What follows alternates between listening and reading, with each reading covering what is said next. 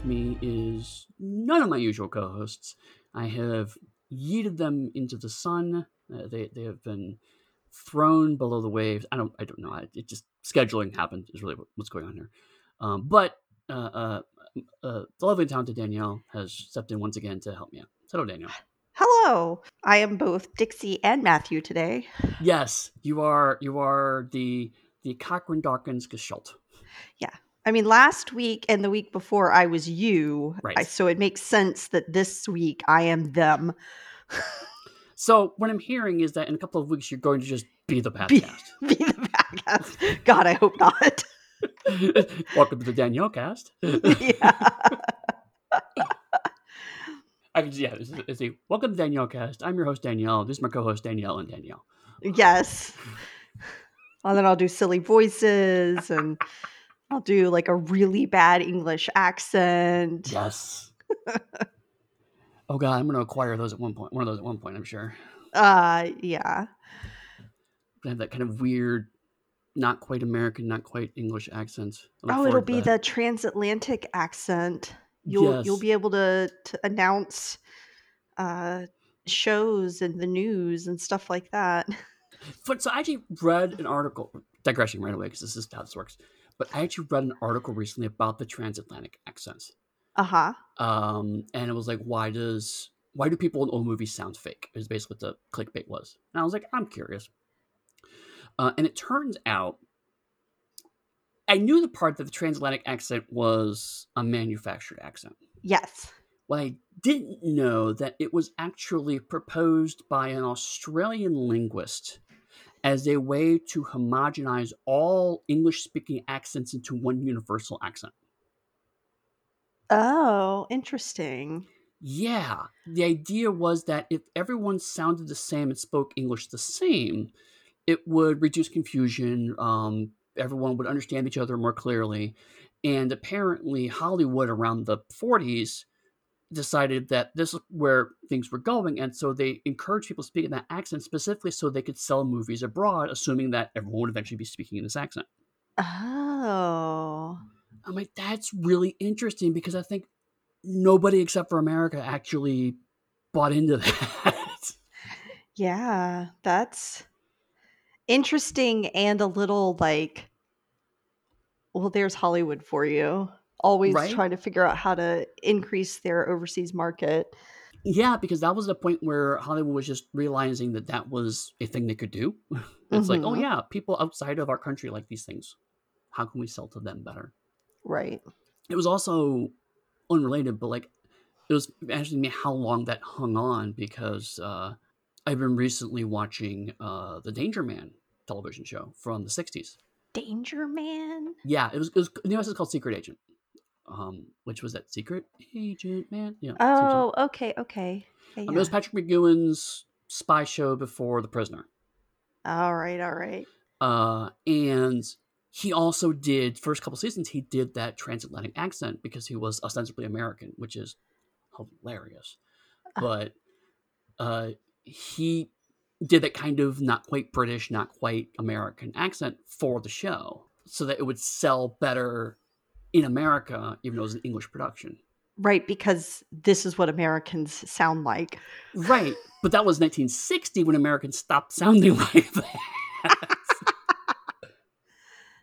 That's amazing. so it is wild to me that Americans in media sounded a very specific way for like a decade and a half, and all because of an Australian, apparently.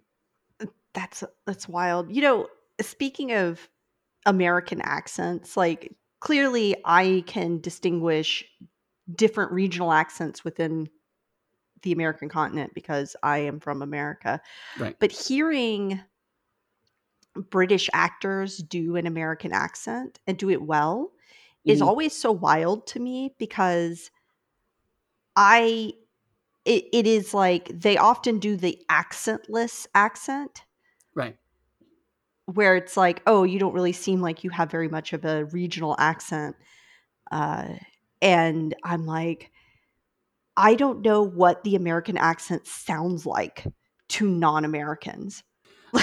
yeah and it's it i mean and the reverse is true like um Uh, I remember I went to go see. Um, uh, I don't. I think it was Sky Captain tomorrow. It was like 10, 15 years ago. I went to go see a movie with some friends of mine in England, um, and there was a bunch of Americans doing a British accent. And again, that kind of what we view as the quote unquote generic British accent, which is kind of central London BBC newscaster accent. Right. Uh, and and to which my, my friend turned to me at the movie, is that what we sound like to you? And I was like, kinda. Yeah. right. I mean, yeah, you do. Uh, but then, I mean, you're right. It's like it's it's fascinating to watch British actors, and then some of them like do get it. Like um, watching Daniel Craig, Daniel Craig do Benoit Blanc, Oh my god. and that is like so that is Kentucky. good. That is straight up fucking Kentucky. It is so good. Yeah. And I was just amazed because like I've, I've lived in Southern Ohio, which basically means I've heard a lot of Kentucky accent. I was like, oh no, that, that he knows exactly. That is a very specific accent. That's not that's like Southern Kentucky. It's like I can almost like on the map of Kentucky tell you roughly where that accent's from. That's how Yes. specific it is. It is a very specific accent and it's great. hmm Uh it's so good. And I, I don't know. I just like I've definitely seen American actors try to do Southern accents, and it's just over the top. Like, oh my goodness, nobody sounds like this in the South. Like, come on, do a little like character study or something. Yeah.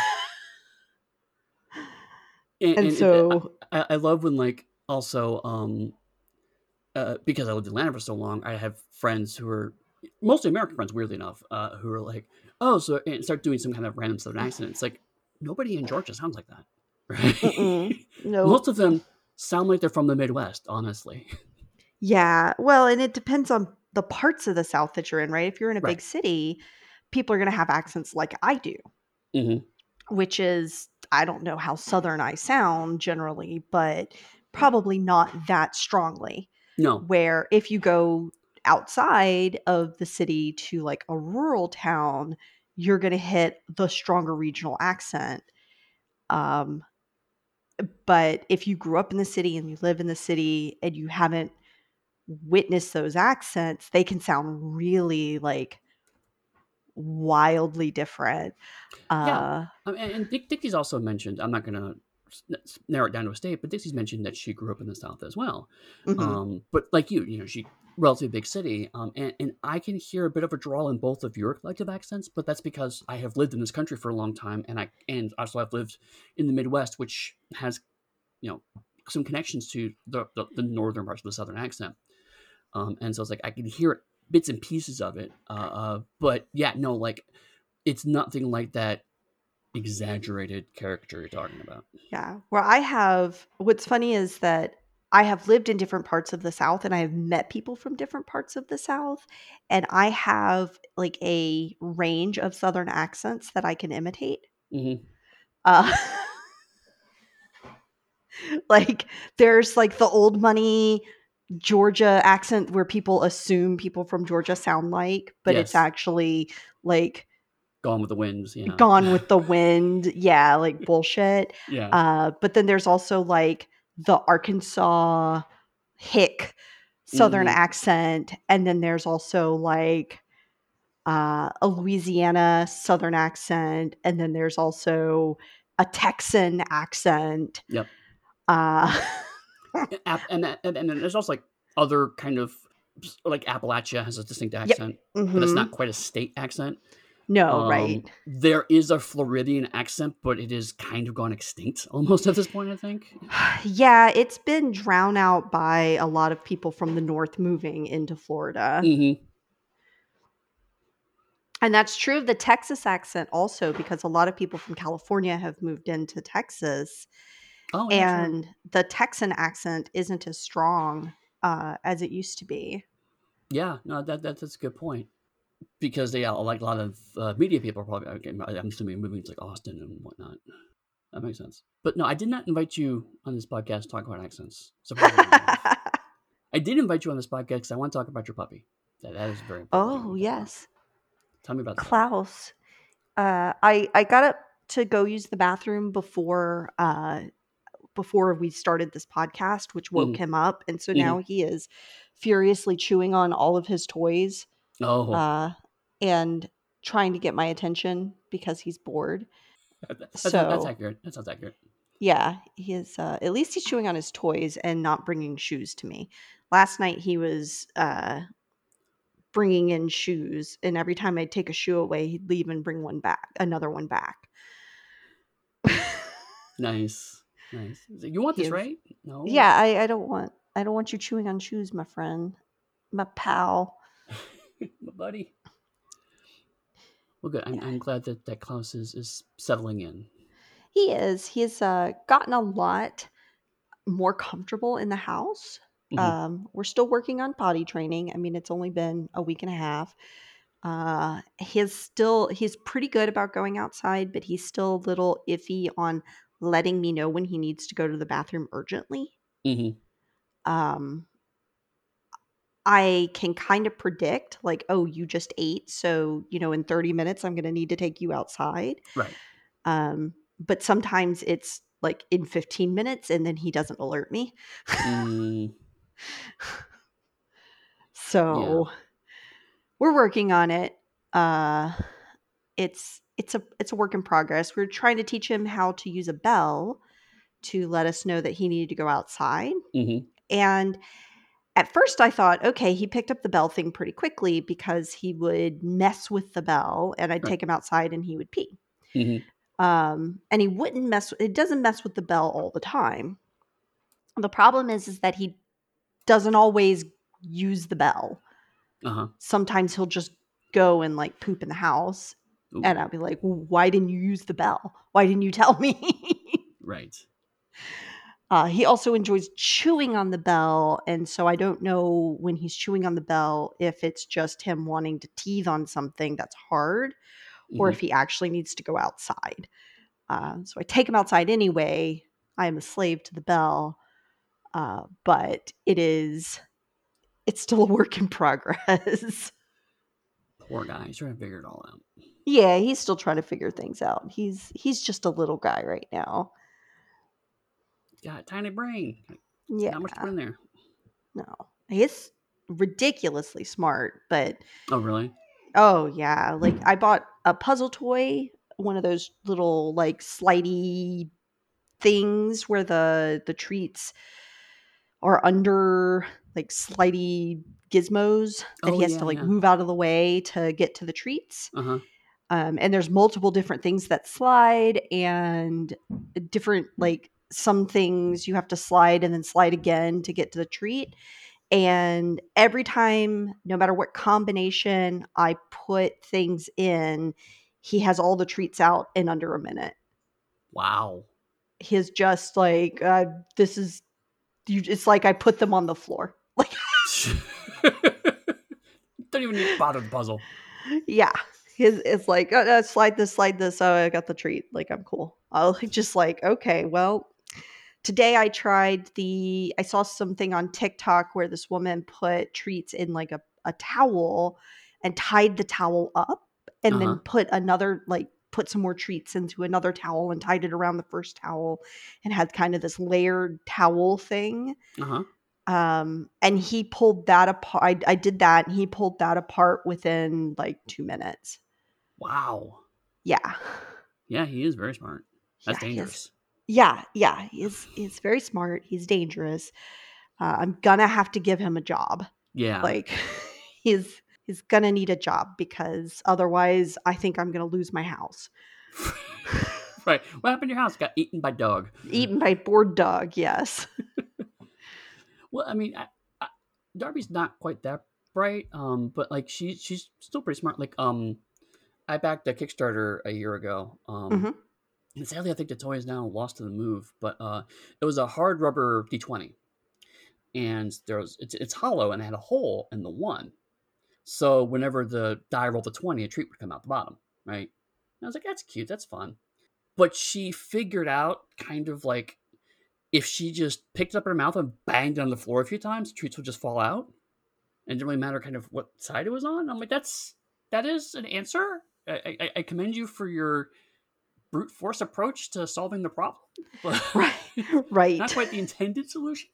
yeah we had you know when roxy was around uh, i had gotten her one of these little slider puzzle things that was a little simpler Mhm. and she it took her a little bit to figure it out but then once she did it was like pointless to put treats in it because Right. she would just do it immediately um but her initial effect or her initial attempts were not to slide things around but to just flip it over Mm, and like shake it right. until things fell out of it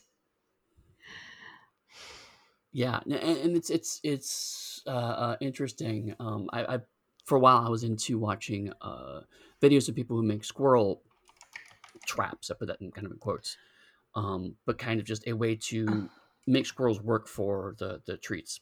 uh-huh yeah Uh, and uh, obstacle courses is kind of what they can, be classified as.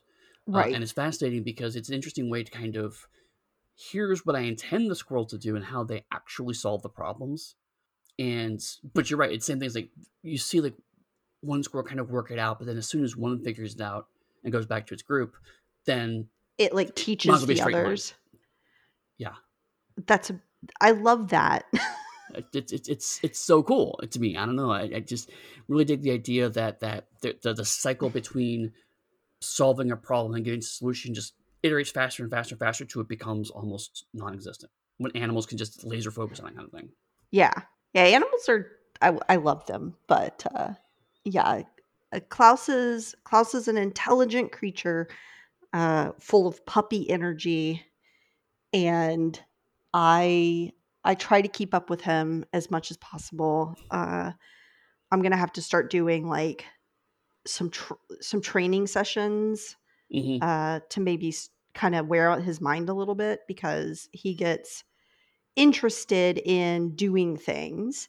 But uh, I'm like, right now, I am trying to do this podcast and he has left the room and I don't know what he's doing. And I can't go and find him and tell him to stop.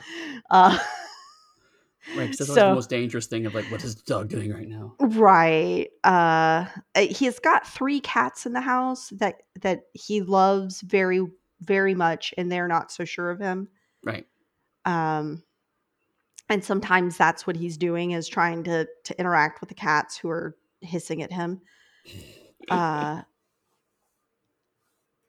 so I don't know. My husband's also around, so if he's getting into trouble, he can maybe take care of that. You, you don't sound really confident. It's like he could probably maybe take care of that. Maybe, the maybe dog take might care of kill him. I don't know. It could toss up. no, he, he might he might not be awake. I just imagine his- kind of like now Pink Panther style chase between your husband and the dog. yeah. Uh, but no, so um, this is like great. I I mean, I, uh, if, if people ever wonder like like what meetings are like between me and Danielle, just take the first twenty minutes and extrapolate that to however long our meeting is. That's pretty much our meetings. Yeah, pretty much. I mean, Like sometimes we talk about work. What were we supposed to talk about on this podcast today? Right. So today we're going to talk about world building. Um, that World was building. the the plan, um, and uh, it's something that I th- we've talked about in bits and pieces throughout various other episodes. I mean, to be honest, uh, I just did the math. We're getting close to our 250th episode, so we've done a lot of these. So I'm starting to kind of blur together after several years what we have and haven't talked about. Uh, but I don't think we've talked explicitly about what it's like to either build a tabletop role playing game world from scratch or to fill in gaps of an existing world. Both because they're, they're both different but related disciplines, and you and I have both done a lot of that, both of those, in Right. our, our career.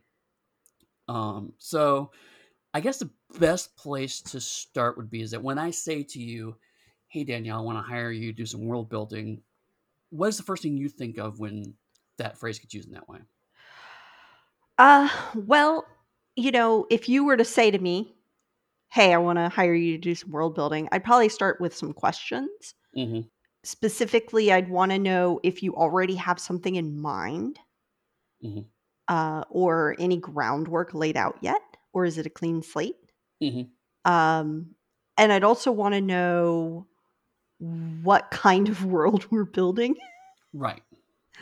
so you know is this uh is this what's the genre that we're doing this in is this fantasy? Is this horror? Is this cyberpunk? You know, I mean, do you think genre is a pretty good starting point for these conversations?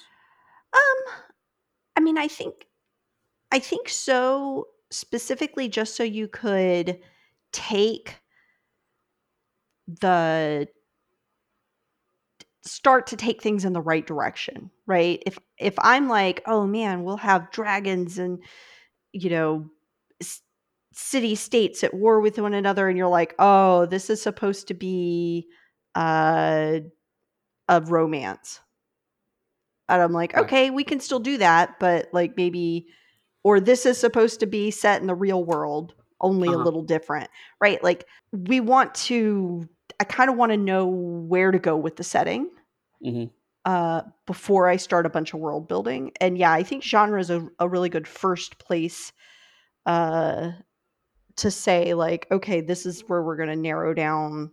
Like, I mean, horror could be still in a fantastical world. It could it could be in the real world. It could be in so many different worlds to make a, a horror game, but it's going to color my world building.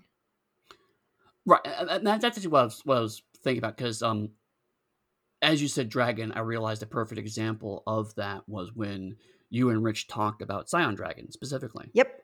Uh, because if I remember correctly, eh, correct me if I'm wrong, but if I remember correctly, Rich came to you and said, "Hey, we want to do a new chunk of Scion? So it's going to have all of the existing Scion world building with it, uh, but we want to add kind of an espionage flair." Yes. and uh, that kind of like, like I said, it, that's when we use a kind of genre shorthand. It's not necessarily okay. I'm going to make a blah game. Rather, it's a set of tropes and uh, uh, narrative components that you can start then start to build from. So in this case, okay, I have to combine the real world with narrative myth with espionage. Okay, now I have enough chunks, and how does that how does overlap? How do those different interesting ways? How those different concerning ways? Um, uh, so it, it it's I know when, when people approach me, I I I I'm someone like, okay, what what are the kind of the the the, the rules of the world? What are the, the scope of it? And and you're right, genre is a kind of good way to kind of start the conversation. But I'm always suspicious when people give me one genre and kind of just stop. It's like I want a fantasy world. Okay, that doesn't. That But what do you sounds mean like by you give me that? information, but it's not really helpful. right but it is it's like the you know it's a it's a plank of wood Mm, at the okay. start of a house Mhm. right like we need it even if it is kind of useless all on its own Mhm. i think you start with that and then you narrow down and you start asking more questions you start kind of digging in deeper and then you can get into the nitty gritty of the world building itself. But yeah, I think you need to build some constraints before you can build the world and set ideas, like you say, tropes or ideas, or, um, you know, especially if it's for a game, you know, what is the game about? What are you doing in the game? Um, that'll help me know how to build the world out. Um, you know, I'm thinking about how I built a world for a game I cannot talk about. Uh, oh, the NDA ninjas. yes. And there was, you know, when I think about that process, I was like, I want to make an X genre game. Mm. I'm going to be so vague. It's going to be great. Uh, I'm gonna make a game about stuff, and I'm gonna make a game about- doing things. I'm going to make a game in this genre. So, what does that mean? And then I was like, I want it to be inspired by this kind of media. Mhm. Okay. So, I I know the genre and I know the media inspirations. And then Right. now I'm going to say, okay, um this is like the overarching idea that I have for the the kind of game like what you're to do in the game right? Or the the trouble of the world is is this like big overarching story point okay? And now i'm to dig deeper and say um i want to have uh you know various sus- groups of people who are in conflict with one another over this overarching plot point. Uh-huh. Okay, now I need to individually go in and define those groups of people. And I want each of those groups of people to have an internal conflict that makes sense within the world that if you say go to the area of the world that that group of people is in you could maybe even spend all your time solving their ind- internal problem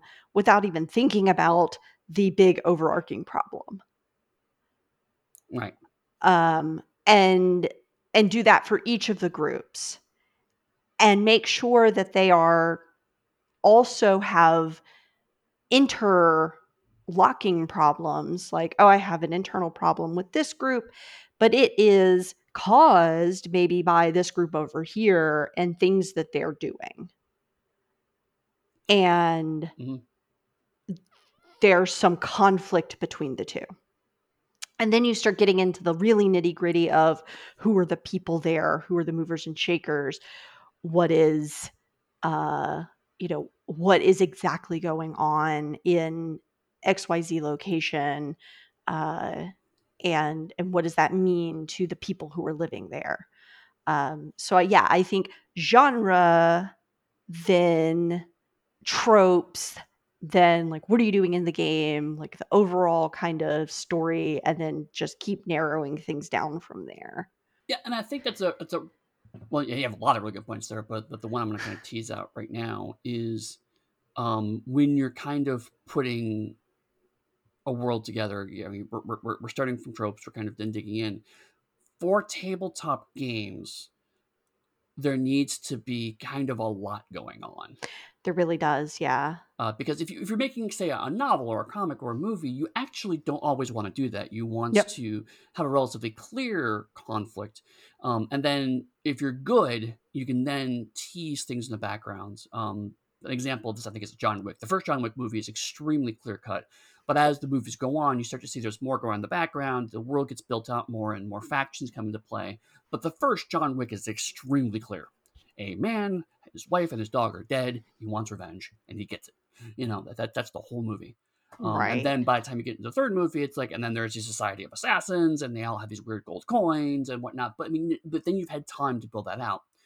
With a tabletop game, because the idea is you don't know exactly how people are going to use it, you want to have a lot of hooks because, and we call them hooks because we want something for people to catch their attention. Literally, their, their attention snags on something, and they go, "Oh, I could do something with this."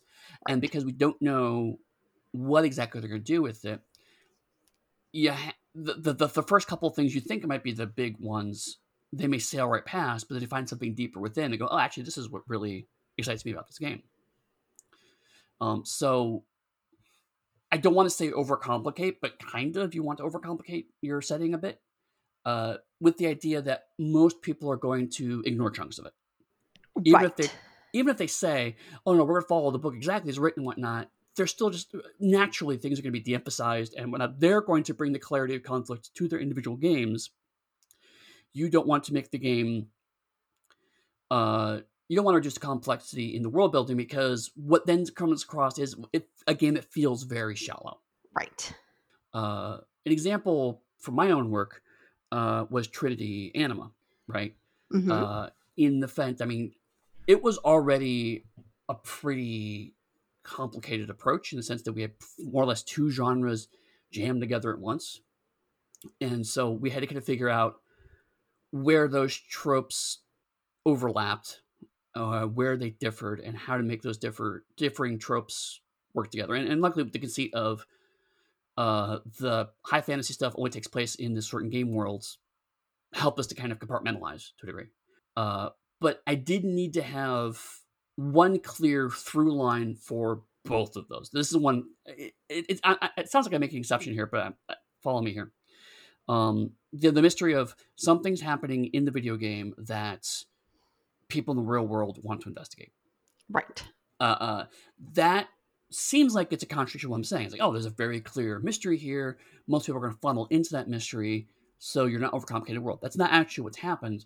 That is the bridge between two very disparate chunks. I needed to have a reason to go between them.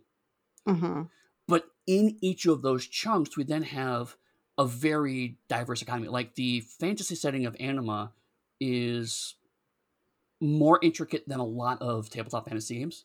Yes. There's like five different species, none of which look like traditional fantasy species except for uh, um, uh, humans. Um, the classes work kind of like MMO classes at the surface, but also have different progressions inside of them. Uh, there are all sorts of different nations. There's lots of world mysteries. There's a, a strange mythology and how magic works as distinct from most other fantasy games. And that's just like one half of a book about this also the cyberpunk world where the cyberpunk stuff again there's five different factions that player characters can get engaged with um, there's a history some of which is even in that book because it relates to aberrant and then future history to aeon right uh, so there's a lot going on in that game in each chunk of the game but the bridge between them was a very simple clear through line why yes. are people dying in this video game right yeah and and you even say like overcomplicate it for an RPG. And mm. I don't I mean you can have a really convoluted uh too convoluted, right? Lore and setting and eh, there's, you know, a giant world and every aspect of the world is I, am thinking about Exalted. Uh, I, I wasn't going to say it. where there's like so much lore that you need like an encyclopedia to to look up like who is this person and where did they enter into this thing and what you know and there's I mean, you, so you much even, history you can even argue the world darkness is like that too right yeah absolutely the world of darkness um especially because a lot of bad I say bad, not bad. That's not the word I was looking for. Mm-hmm. A lot of the lines had some weird interconnectivity. Right. And so let's say it was eh, but inconsistently. yes. right. Um and so, you know, you had a, eh, there's a lot of stuff there and there is so much that like if you didn't start reading it from the beginning it's really hard to dig into and find out all the stuff. And so having that much information means that it is going to get lost. Readers are going to get caught on the things that they like and they will miss so much of the other stuff. And that's not to say that having a lot of things is bad but that is to say that at at a certain point you hit kind of a, a cognitive overload, and when right. you hit that point, you need to stop because player readers, whether they're reading just for enjoyment or they're playing your game, are not going to consume all of it. They're not going to absorb all of it, and you're going to waste your time.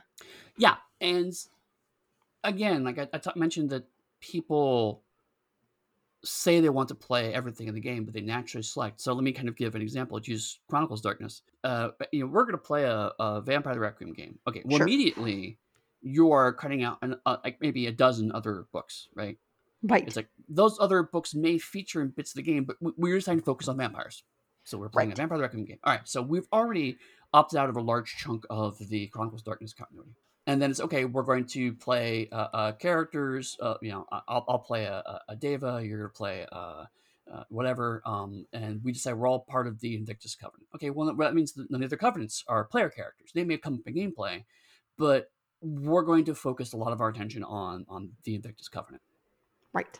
And then we're going to set our game in New York City. Okay, well, we may again travel to other North American cities. We may travel overseas, but odds are pretty good. We're going to focus primarily in the, the New York State area, in New York City specifically. So every time you make a decision about your game, you're already kind of spiraling down, spiraling down, spiraling down. Right. Uh, and that's natural and healthy. Um, so what what you're saying, however, is that if someone says that a vampire game sounds like fun, what do I have to know to play?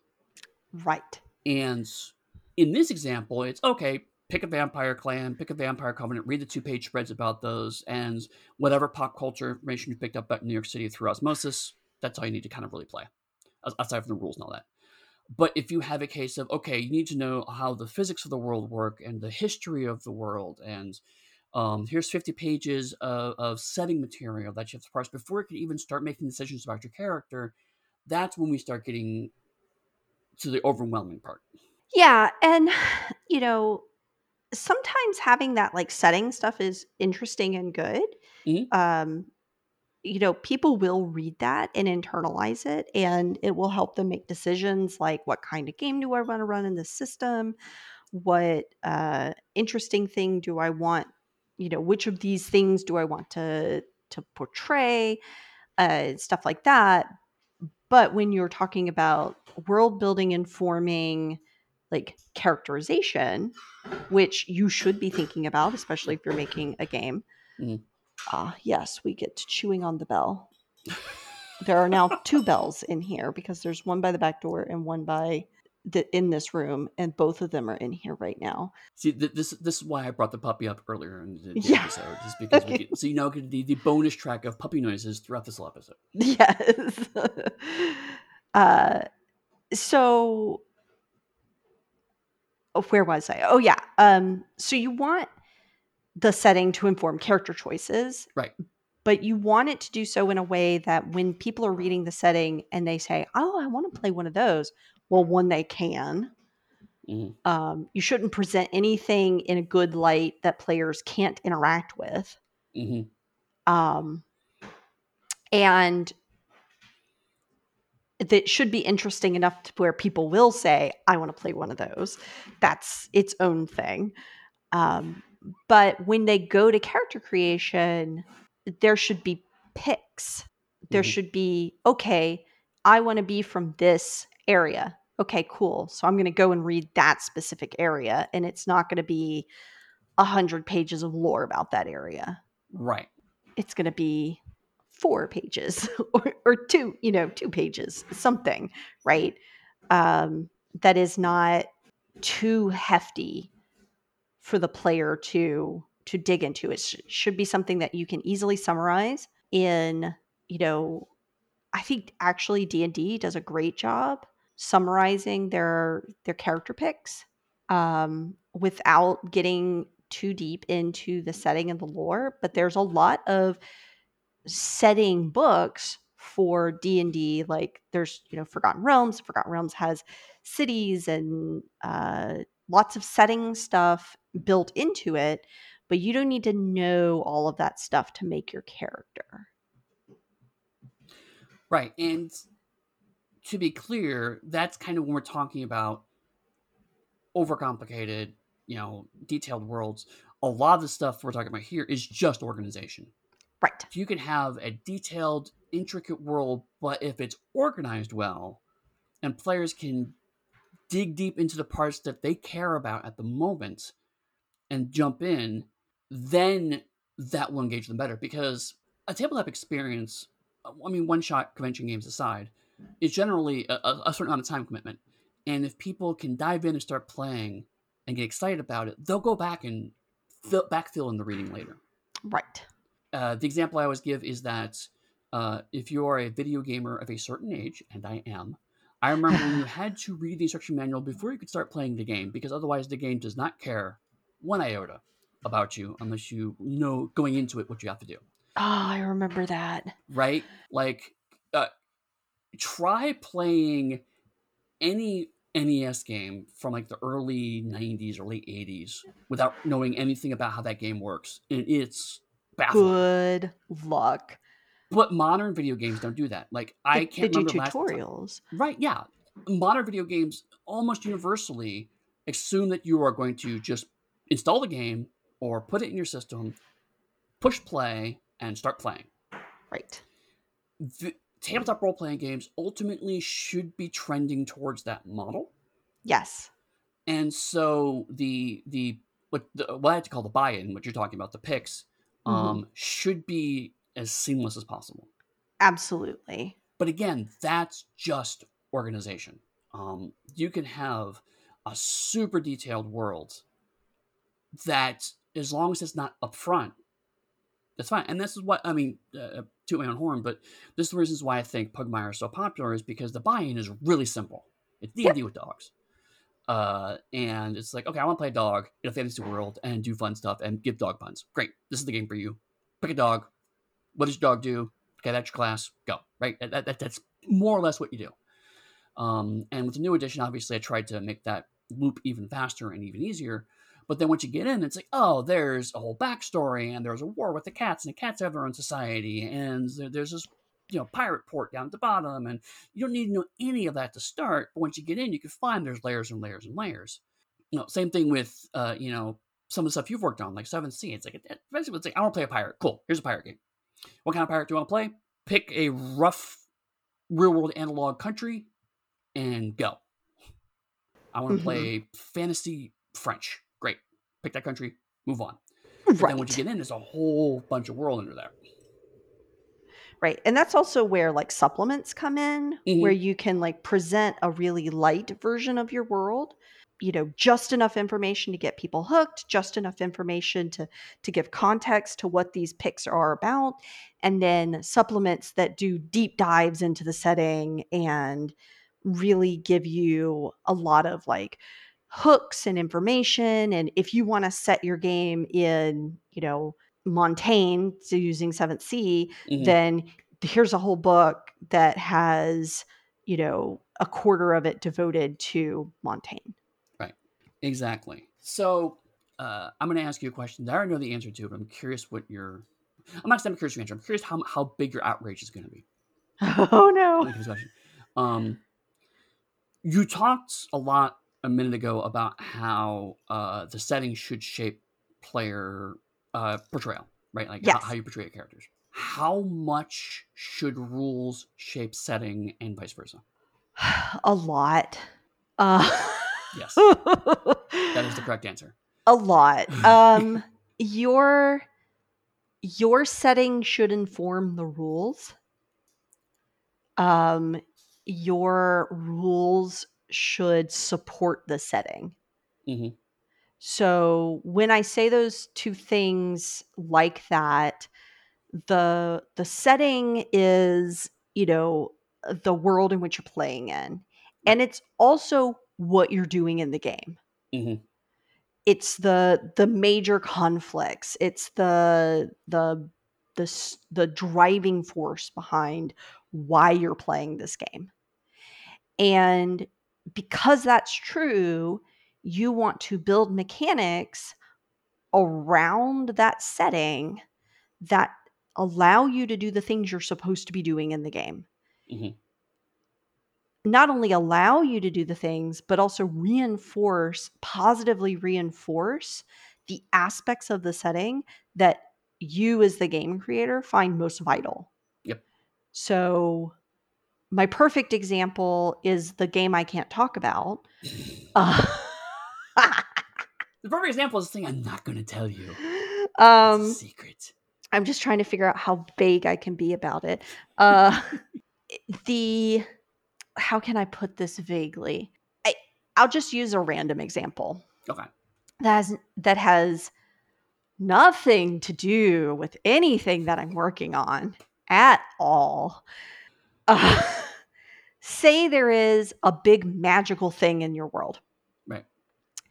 And it is that big magical thing is the driving force of the story. Mm-hmm uh, being able to use magic is is special and new and everybody's you know curious about it and people are trying to learn about it and figure it out you should have mechanics that support your players investigating and figuring it out mm-hmm. and eventually using it you should reward those actions through your mechanics mm-hmm. either by giving experience for uh, for engaging with that or for giving new mechanics for engaging with that or you know if it's if there's a resource management element regaining resources um, something there should be reward for interacting with the part of your setting that you want people to interact with and it should be highlighted in your setting if there's a mechanic for combat uh, you know, if your your game is a combat heavy game like D and D is, Mhm. then you reward people for getting into combat. Yep. And your setting, as much as there is set is is a setting for generic D and D, is that there's just a slew of caves full of monsters and people needing saving and villages being harangued by goblins. Perhaps that's- dungeons, maybe even dragons. Yeah, and that's just everywhere and can be reasonably found at any point in time because that's kind of what you're supposed to be doing in that game. Mhm. And the setting supports it. Yeah, and uh, I'm going to, to, to channel Monica Specker here for a moment. This is one of the reasons why the faux division of so-called fluff and so-called crunch is sometimes infuriating as a designer Yes. because the setting rules are still game rules. yes. If the setting says you are a hero and you do heroic things, that is a rule of the game and should be treated the same as any other rule. That doesn't mean with reverence. It can also be broken and adjusted, just like any other tabletop role-playing game rule. But it is still a rule. Yep. And the flip side of that is that that does mean your game mechanics are also setting. Uh, They are. Um, you, you, an example that that D and D is ultimately combat simulator, which means that ultimately combat is rewarded. Another kind of uh, uh, positive example of this, I think, uh, is things like uh, humanity in Vampire the Masquerade Right. uh, because other tabletop or other World Darkness games don't have deal with humanity. They, they may deal with other moral things or whatnot, but ultimately they don't quite have the same mechanic that Vampire the Masquerade does, which means that for vampires, this mechanic is important. Right. Uh, and other characters can make bad moral choices and deal with the consequences of them, but vampires have a hard coded mechanic that says when you make a bad choice, something bad happens to you. Your dice do not work the same way because you have done bad things. Uh, and watching that number go down on your sheet is designed to have an impact on you. Now, in this case, the mechanics and the setting map really well because of the whole the idea of, of the beast and vampires having to deal with their beast and struggle with humanity. It actually ties to the setting, so that works out really well. Um, but absolutely, your mechanics can have an unintended impact and shaping of your setting. Like I said, um, if combat is the main focus, combat is therefore positioned as the main way to resolve problems. Right. Uh, so if you don't want that to be the case, you either need to de-emphasize combat or present alternatives. Yes. Um, a game can have magic and not have a magic system. All that really means is that magic is not a central point of your game. Right. Uh, so you can hand wave magic, and, and again, like if you look at say uh, uh, Chronicles of Darkness, um, it's possible to play a magician in say Hunter the Vigil, but it's not a focus. And Right. So the, the rules for magic you get are much muddier and blurrier and, and just kind of weaker than say a Mage the Awakening game. Uh, so just by having mechanics, that's telling you something about your setting. We are emphasizing this, or we're not emphasizing that. Yep. Um, I have seen games where there's no combat system, uh, where Yep. it's just if you get into a fight, you die, and then they present very intricate investigation or social interactions. Um, that matters. Um, there's uh, a game I just kickstarted, just got the PDF of recently, uh, called Justicar, uh, which is 1000% Ace Attorney, the tabletop role playing game. And if you know me at all, you understand exactly why I backed that. Right. Yes, I do. Um, but basically, the rules of the game are if it doesn't happen in the courtroom, it's not important. right. Everything needs to ultimately be in the courtroom or fodder for the courtroom case. And the rules just say if it happens out there, just just narrate it out. And that's interesting. So there's no combat in this game, but there's a whole lot of ways to to yell at people and present evidence. Right. And scream objection and Right. it's so good. I love it. Um. So yeah. Uh. uh it's it's. It, it, it, I mean, we, we, we've taken world building out. We're talking about as a separate topic, but it really is just another aspect of game design at the end of the day. It, it's it's game design all the way down, you know. hmm And I I would argue that thinking about your mechanics and how you're going to support your setting is a part of world building. Oh, 100%. Which uh, that leads, now that leads to an interesting question. Um, so, for example, a lot of Onyx Path games use uh, Story Path Mhm. as a basis for it.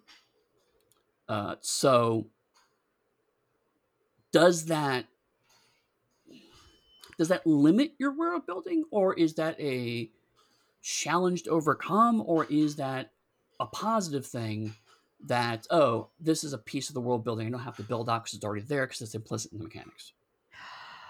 You know, I I do think there is a limitation on your world building due to the mechanics that you're making. Mhm. Um, if you were, you know, Story Path is kind of one of these game, uh, one of these systems that tries to be a catch-all. Yep. Uh, it tries to allow for a, a variety of gameplay. Mhm.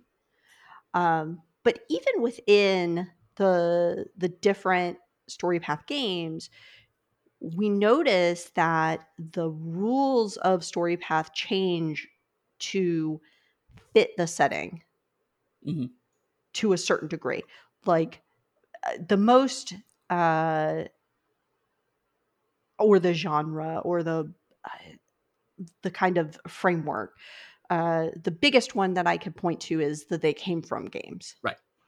Right, where a lot of the systems for StoryPath have been condensed down or changed to support this meta narrative that you are playing characters in a bad movie that Mhm. don't know they're in a bad movie Right. but you are literally the actors playing these characters Mhm. uh, and there are these you know this meta narrative of you know director's cuts and cinematics and scene endings and uh you know props and uh the the meta narrative that you know that this is all just a movie like Mhm. literally all fake and the mechanics support that meta narrative but those mechanics that support that meta narrative don't exist in the other story path games i mean they do and they don't right they're called different things they're changed and mutated um, but they needed to to support that setting Right, but even there, like also setting does kind of reframe mechanics. So like let's take uh rewrites slash momentum. Mhm. Um in Trinity core rulebook and they came from mechanic works identically. Yep. It's uh when you fail, you get a point and you can spend that point to change an aspect of the world. Yep. But in they came from it's actors going to the writers and saying, listen, this script's terrible. Can you give me a better part? right uh, in Trinity, it's oh, these talents are tapped into the multiversal nature of the world and use their sci-fi powers to find the best possible probability and go down that path. Yep. So even though it's the same mechanic, just by little things, by like changing the name and tweaking the the flavor around it, you're still getting a very different experience, even though the, the word for word rules are very similar. right and the way it works is similar but the setting around it is different Right, because um, you have to use again kind of implicit rules here, but because of the way they came from is written, you have to use movie language to explain the changes. right Uh, and you have in in uh, Trinity, you have to use science fiction language to explain the changes. So even if the thing is, I want to say that I now have a gun, and they came from, you have to justify that through uh, a, a, bad cut. Like, you know, there's there's a cut we never saw the scene where you got the gun, but now you have it. right Uh, and they came for, or in Trinity, it's the okay. I'm going to the timeline where I remember to pack a gun on me, and then therefore produce it. right The end result is the same, but it still feels different each in each Yeah. case. It does. And it it is a part of world building that, you know, you want that mechanic to make sense in your world. Mhm. So you need to consider like dramatic editing can be a completely like you know when I think about dramatic editing, it's a really good mechanic Yeah. in a lot of games. Mhm. Um, allowing the player the ability to have some impact on the the narrative of the story Mhm. um, or have a thing you know go in their favor or get a thing that they didn't think of originally or whatever that is it's a really good mechanic um, how you implement that mechanic if you want that mechanic to show up in your game uh, makes all the difference. You know i can think of say like blades in the dark has a similar style mechanic. Yep. um, you don't just spend a point and say oh well i had uh, planned for this already before the the mission happened. Uh, but you do a little flashback scene. Right. and you roll to see how well that flashback scene went to explain how there is now a narratively appropriate thing that wasn't in the scene earlier. Right, because Blades in the Dark is using a heist movie structure. Right. Mhm. Right. And that reinforces that heist movie idea of, oh, well, we'll flash back to where you already planned for that. Yep. Uh, because the heisters are good enough to plan for all the eventualities of the heist. Mhm. And, but that is, in essence, just a dramatic edit. Um, but it's framed in a way that really suits the setting. Uh, and so, yeah, I think that, you know, when you're world building and you're thinking about mechanics to go in your world, you have to think of how does this mechanic fit into my setting? How does the world work on a metaphysical level that'll allow me to give these opportunities to my characters? Uh, but again, like um, to, to roll back a little bit, you have to be careful that even if you're reframing all of these mechanics, uh, it, it- that can give a lot of flexibility to a system. But you have to make sure that the inherent assumptions of the system aren't also unintentionally shaping your setting. Yes. Uh, so, StoryPath, for example, one of the core assumptions of StoryPath is that your characters are competent. hmm they're generally going to do what they set out to succeed. And that's something that initially seems like it's at odds with a game like they came from. Uh, because it's the, well, this is a silly game. You should probably want your viewpoint characters to be kind of incompetent and, and fail a lot. hmm But what Matthew did, which I thought was very clever, is that rather than making the humor about the characters failing, which can be done, there's plenty of games that do that extremely well. Right. Instead, it's the what if they succeed, but the environment of making the movie is against them. Uh, and so that's where you have the, the cinematics, where all of the framing things of the characters succeeding are juxtaposed with how how shit this movie is. Right. I escape because the set collapses. Uh, we succeed because we just don't see that reel of the movie. Right. So the humor comes from the fact is that the, the the characters are competent because if you actually watch the movies that we're homaging, the characters are usually heroic and manage to do what they want to do. Yeah. It's just that the incompetence is the actual production values. Right. The production value or the plot itself. Right. So Matthew managed to sidestep that when designing that They Came From Games, and I thought that was way really well. But like, if you're doing a straight horror game, uh, story path would need to be recontextualized in order to do that because if you do a horror game where the characters are going to ultimately go up against insurmountable odds and die, story path's not going to be a good fit for that. Right.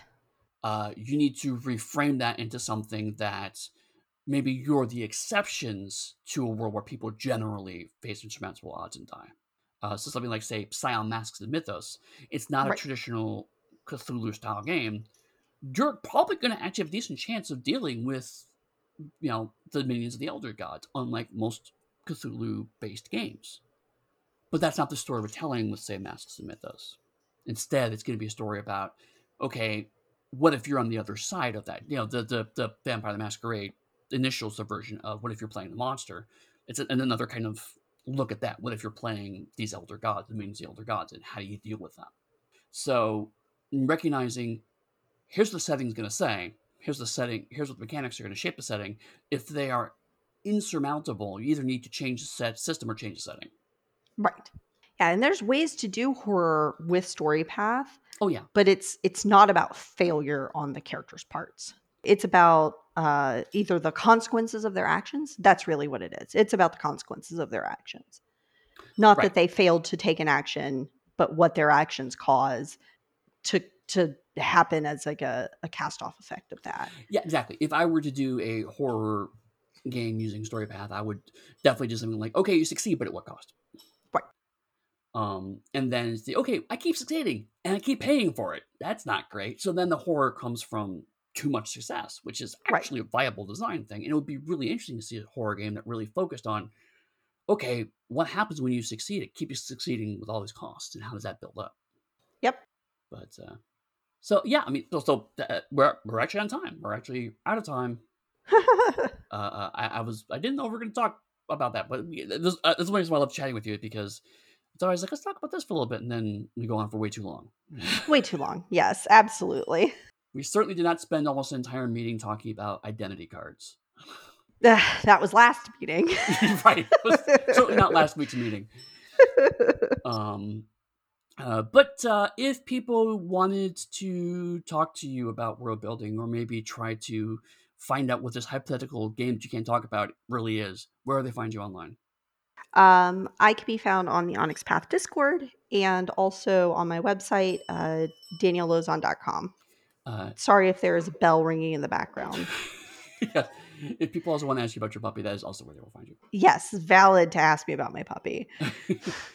Um, as for me, uh, you can find me on Twitter at Pugsteady or my website, pugsteady.com. That's P U G S T A D Y. Uh, you can also find me on uh, the Onyx Path Discord. Um, right now, it's it's to be honest, I'm talking about Realms of Pugmire. So if you have Pugmire questions, that's definitely the place to hit me up. It's a lot of where my head's at at the moment. Um, in fact, as you're listening to this, is the last days of the Realms of Pugmire Kickstarter. Uh, thank you for the ringing bell of endorsement. Because uh, yes, we have funded. We're happy about that. I, I would love to get some more stretch goals in. Uh, I would love yes. to get some more backers in. So uh, uh, we're we're you're gonna get a book. That's all sell. But definitely, if you've got friends or people who are on the fence, now's a great time to convince them to to back. Uh, get the nice, super cool limited edition book. I want to see what that looks like. I want to get more of those yeah. out in the world. Um, yes. Um, and also that's the level I backed at. Yeah, definitely. Um, and, and we have a little surprise for the last few days. Uh, another reason for people to maybe consider bumping up their pledge. I want I want to spoil that, uh, but go swing by the Kickstarter to to pick up the the last days of the new edition of Realms of Pugmire. Uh, so that is where you'll find us. Uh, you will find some configuration of the hosts here next week. Uh, hopefully, we'll all be back together again, but we'll see. Uh, but if that is the case, Danielle, definitely thank you so much for covering for me uh, as I as I make my way across the Atlantic. So I really appreciate yep. your help out with that. Yeah, no worries. And